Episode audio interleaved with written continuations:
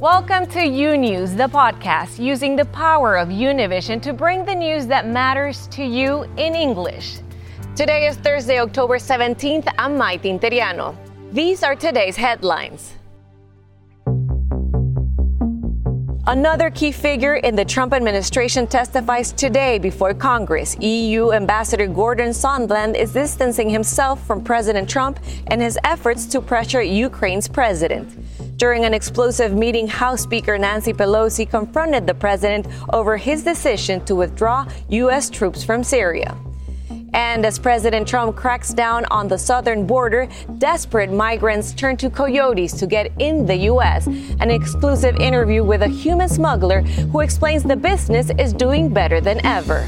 This and much more today on U News, recorded live in our newsroom in Miami.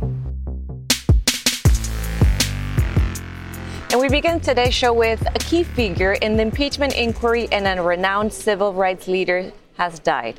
Congress Elijah Cummings passed away overnight at Johns Hopkins University Hospital due to long-standing health challenges. Here's a look back at the story's career.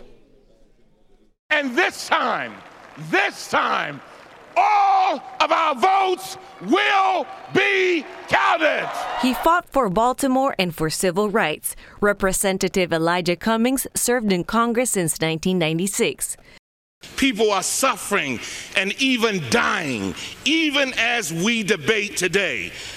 That's a serious crime. Becoming a national figure, serving as the chairman of the House Oversight and Reform Committee, a key force in investigating the Trump administration. The one meeting I had with President Trump, I said to him, the greatest gift that you and I, Mr. President, can give to our children is making sure that we give them a democracy that is intact. Cummings and the president clashed repeatedly, including this summer when President Trump tweeted Baltimore was rat and rotten infested. Cummings defending his city and calling out language he called racist being used by national leaders. He also took on the White House when President Trump attacked four freshman women of color, tweeting tweeting they should go back to the countries he said they are from. When the president does these things, it brings up the same feelings that I had over 50 some years ago. And it's very, very painful. It's extremely divisive. And I just don't think that this is becoming of the President of the United States of America, the leader of the entire world. The powerful Democrat known for his thunderous voice and fearlessness. He was 68. May he rest in peace. A senior Democratic leadership aide says Congresswoman Carolyn Maloney will take over as acting chair of the House Oversight Committee until a permanent chair can be elected. The Oversight Committee is one of the three committees involved in the impeachment inquiry of President Trump. Speaking of impeachment sh- showdown, the U.S. ambassador to the European Union, Gordon Sondland, is testifying on Capitol Hill today, despite an attempt by the White House to block his testimony. And we're getting all the new details about why a former aide sounded the alarm about his conduct. Here's Claudio Seda with the latest. A very important testimony here on Capitol Hill. This, as in a press conference, Nancy Pelosi said that there is no timeline for this impeachment inquiry. Gordon Sondland, a key figure in the impeachment inquiry, is testifying behind closed doors. The ambassador to the European Union, a Trump mega donor with no diplomatic experience, plans to distance himself from the president's effort to pressure Ukraine to investigate Joe Biden, the president's political rival. Sondland is also expected to say that he believes it's wrong to invite a foreign government to conduct investigations to influence the elections, according to his prepared remarks. Sondland was called a potential national security risk because of his inexperience by Fiona Hill, the president's former top Russian advisor, during her congressional testimony this week. Sondland has defended the president against accusations that Trump was withholding military aid to Ukraine until the Ukrainians agreed to investigate Joe Biden and his son. In text messages already turned to House investigators, America's top diplomat in Ukraine, Bill Taylor, writes I think it's crazy to withhold security assistance for help with a political campaign. Sondland responds the president has been crystal clear no quid pro quo of any kind. According to the Washington Post, Sondland is expected to tell Congress today that that response was essentially dictated by the president. The text message that I saw from Ambassador Sondland, who's highly respected, was there's no quid pro quo. He said that. President Trump has denied doing anything wrong. Now back to you. Thank you very much, Claudio Seda in Washington, D.C. And with us to talk more about the latest impeachment development is Joseph Moreno, a former federal prosecutor. Thank you very much, Joseph, for joining us today. Certainly good to be here. Joseph, EU Ambassador Sondland is distancing himself from President Trump. How important will his testimony be in the impeachment investigation? Well, I mean, it, it, goes along with a number of other key witnesses as to how much of this seeped into official U.S. government policy, right? Was this a pet project by the president and his personal lawyer, Rudy Giuliani, to gain information from Ukraine, which has its own problems? Or was it tied even more intimately into U.S. military aid to Ukraine? And basically, this quid pro quo we keep hearing about, right? Mm-hmm. Was aid held up until the Ukraine cooperated with whatever it was that Mayor Giuliani wanted from them. Ambassador Sondland is one of a few key people who may be able to connect the dots and answer some of those questions. In his prepared remarks, Sondland also said that Giuliani drew a direct link between scheduling a White House visit for Ukraine's president and demands that they prioritize an investigation involving Biden. How will that testimony affect the ca- case against Rudy Giuliani, and how could Giuliani face any charges for his involvement? Well, anytime you have any kind of aid or assistance or information from a foreign nation or a foreign governor or any foreigner that could potentially help a U.S. domestic campaign, whether it's a campaign for president or for Congress or whatever other office, that's a potential problem right there. So even if we don't go any further, even if we just focus on the on what we know, which is that to some extent the president and his lawyer Rudy Giuliani were trying to get information from Ukraine that could potentially hurt Vice President Biden in next year's election against the president, that could be a potential problem right there, even without a quid pro quo. Now, if we have a quid pro quo and it was tied to military assistance, it could only get worse. And according to reporting by the Washington Post, acting chief of staff Mick Mulvaney, sorry, put a hold on the aid to Ukraine at the request of President Trump. If the investigation corroborates that, would this be a proof of a quid pro quo? Well, I mean, it, really comes down to the evidence, right? Because the president could say, look, I was seeking corruption. And that's kind of what he has said so far. Now, in theory, there's nothing wrong with seeking out corruption. And you can certainly put a, a sort of condition on foreign aid for a, a foreign country before they get money from the United States to fix certain problems or root out corruption. The problem is when this was so specific to an issue that potentially helps the president in his reelection campaign, well, it looks less like legitimately rooting out corruption and much more like a political favor. So, I mean, that's what you know the, the, the investigators have to keep kind of digging into is was this an official policy? Was it really contingent on getting this information before the aid could be released? That's a potential big problem. And how much longer can House Democrats hold on closed door hearings?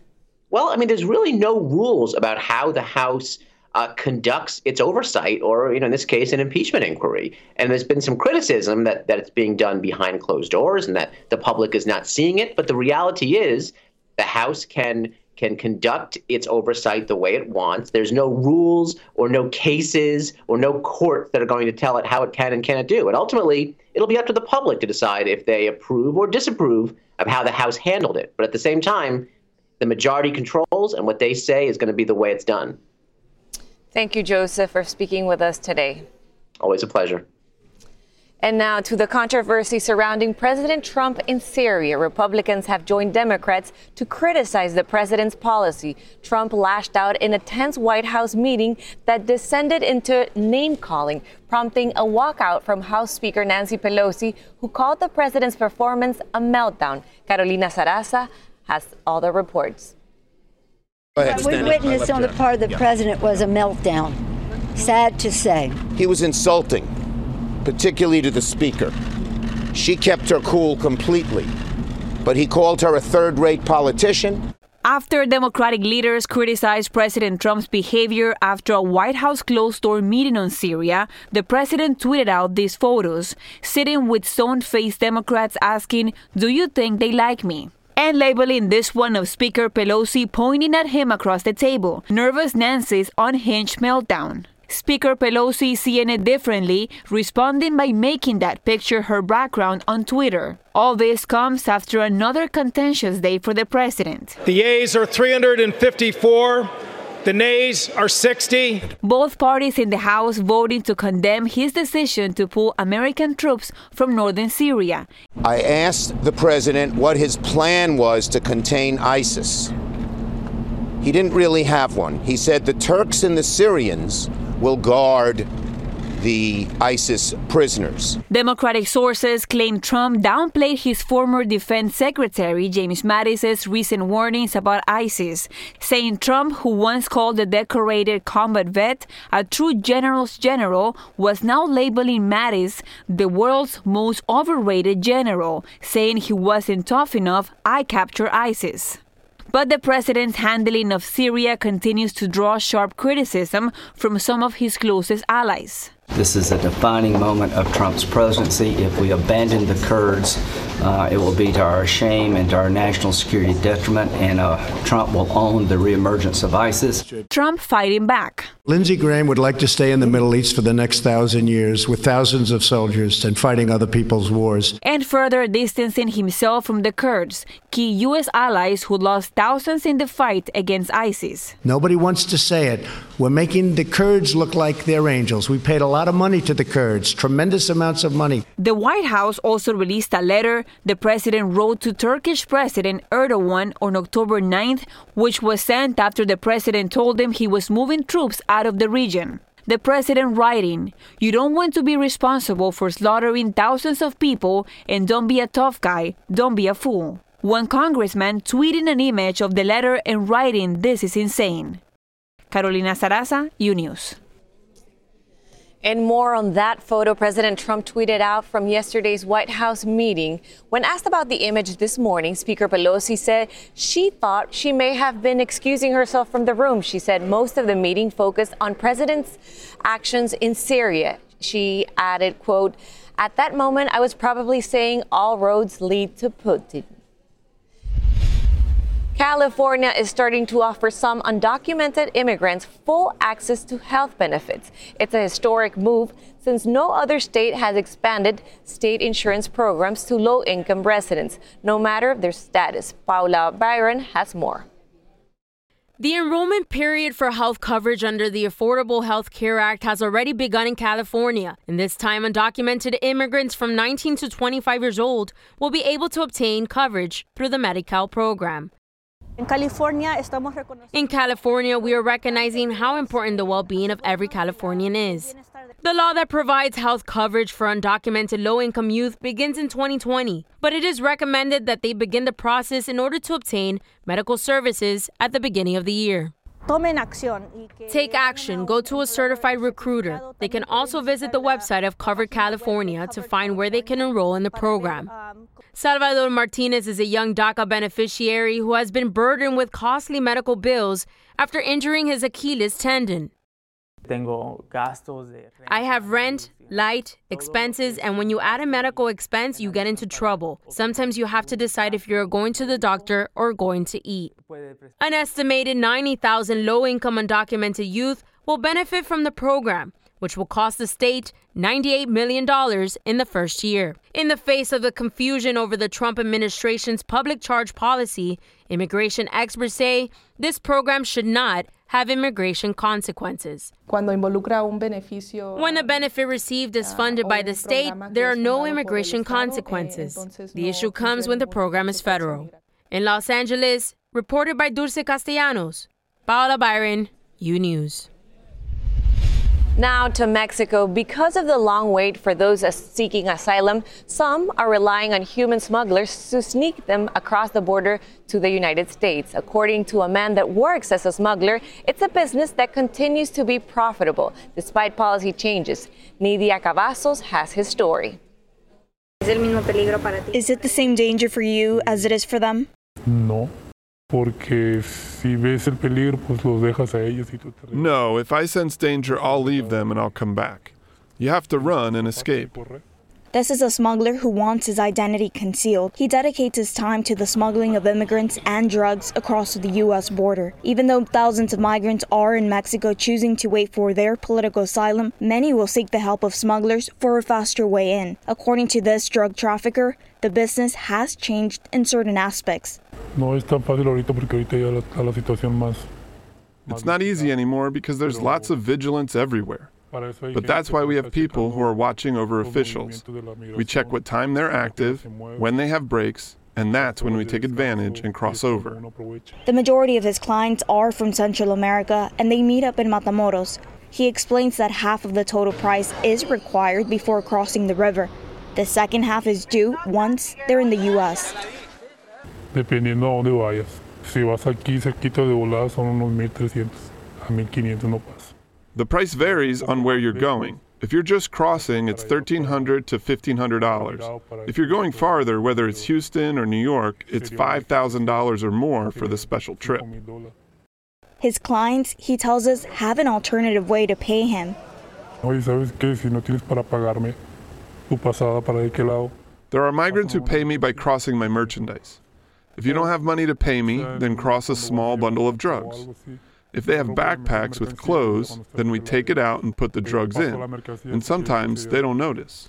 It's a double business, smuggling drugs and immigrants all at once. In the last few days, the water in the river has risen to a dangerous level for migrants who are choosing to cross to the U.S. through this route rather than having to wait by the international bridge in Brownsville and Matamoros in Mexico for an indefinite amount of time. This smuggler explains that the area by the river, including the migrant camp, remains under their watch at all times. Everything is part of the business. Yamali, an immigrant from Honduras, tells us they have to look out for each other all the time. Some sleep during the day, others at night, so that someone can always be watching over the kids. For U News from Matamoros in Mexico, Nidia Cavazos. More of U News after the short break. Imagine a daily newscast that speaks to you about your world in plain English. Each weekday, we partner with Hispanic America's most trusted news source to bring you the stories from home and abroad that matter to you. They don't know when they're going to be able to go back to work. Victims also from Mexico and this mass shooting. Officials in and out of the residence. We're going to continue fighting. U News covers the news of your world and makes it easy to understand. Your news, your world, U News on Fusion. Welcome back to U News. A historic day in Washington, D.C., the first ever congressional hearing to create a Smithsonian National American Latino Museum will take place in our nation's capital today. The measure has more than 200 co sponsors and focuses on creating a museum to inspire and encourage respect and understanding of the richness and diversity of the American Latino experience within the U.S. Lots of new companies are jumping into a streaming game, setting up a showdown among media giants. Miriam Arias takes a closer look at the growing competition and who is likely to win the streaming wars. They're calling it the streaming wars. Top video content platforms battling it out for one thing you. With more than 150 million subscribers, Netflix has long been the go to for entertainment. For the first time in eight years, the company lost subscribers in the United States. Some fear things could get worse with new contenders entering the streaming game and bringing new rules along the way. Companies like Warner Media and NBC Universal are rapidly prepping their own streaming services. This means Netflix losing shows like The Office and Friends, reportedly two of the most popular shows on the streaming service in 2018. Disney, meanwhile, is launching its own streaming service starting November 12. It's also ending a licensing deal they had with Netflix. And in a bold move, Disney announcing that its TV networks would no longer accept Netflix ads, with the exception of ESPN. According to Disney CEO Bob Iger, their service will be very different, saying, What Netflix is doing is making content to support a platform. We're making content to tell great stories. But how do they compare in numbers? The standard monthly subscription for Disney Plus will be almost half that of Netflix, and soon after comes Apple TV Plus for an estimated $4.99 a month. Stars like Jennifer Aniston, Reese Witherspoon, and Jason Momoa star in some of its upcoming original content. But is this enough to dethrone the long-standing giant? Netflix reports it grew 500,000 US subscribers in this year's third quarter. It also struck a five year deal to host the very popular sitcom Seinfeld starting in 2021. And it appears to not be too worried about upcoming competition, saying, While the new competitors have great titles, especially catalog titles, none have the variety, diversity, and quality of new original programming that we are producing around the world. Recently, Netflix revealed Stranger Things broke records, with 64 million accounts watching the third season in the first four weeks. Miriam Arias, U News. Thanks for listening to U News, the podcast. Don't forget to follow U News on Instagram, Twitter, and Facebook. And if you haven't yet, go to Apple Podcast and subscribe, rate, and review. And join us tomorrow for a new episode. Until then,